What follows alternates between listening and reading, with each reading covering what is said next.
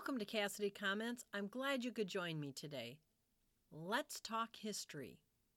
My husband, son, and I took a little day trip to a nearby city where we saw they were holding a big antique sale. We weren't looking for any antiques for us, but just nosing around. My husband was also trying to get an idea about pricing some things that we are going to sell in a garage sale. The things we have to sell came from his mom, who had to sell her house. We have a few old coins, dishes, and some pieces of antique jewelry, but on this day, we were overwhelmed by the number of items people had to sell. We're fans of the television show American Pickers. Have you seen it? These two guys go rummaging across the country, picking through hordes of stuff.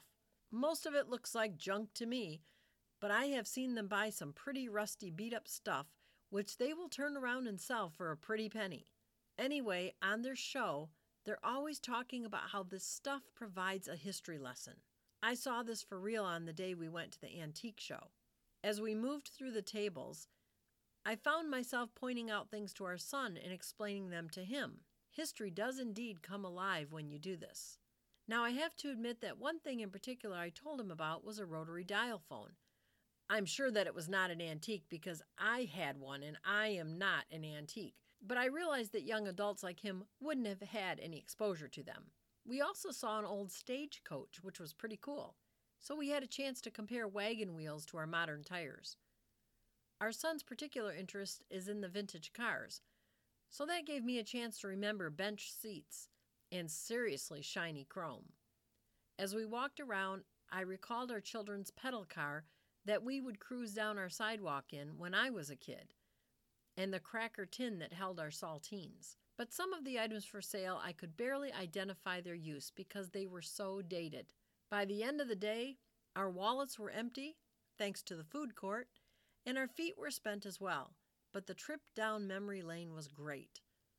I always find it interesting how standing so close to history can make us feel like we are entering into a special time warp.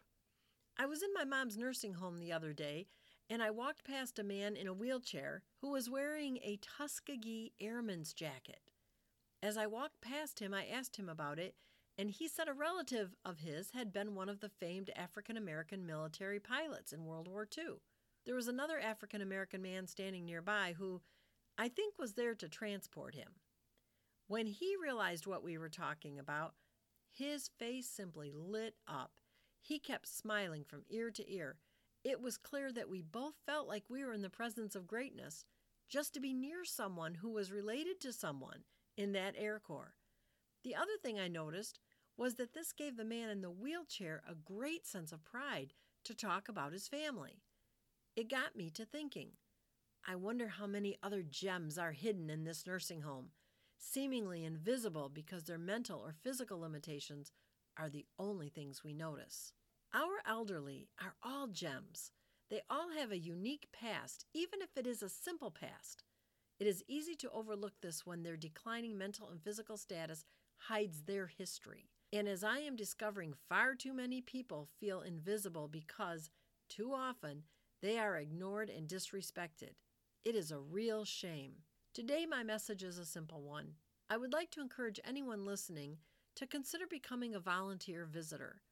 Look around. Is there a nursing home or a caregiving facility near you that you could donate a little bit of your time to? You will find fun where you might not think, and you will meet friends that will surprise you. Employed staff in these places simply do not have the time to do this. They are busy running here and there. The rest of us need to fill in the gaps so our elderly are not lost to history. Thanks for listening to this edition of Cassidy Comments. I hope you will visit my blog at janet cassidy dot com and check out my written reflections there as well. Don't forget to subscribe and share this with a friend. I hope you have a blessed day in God's Word.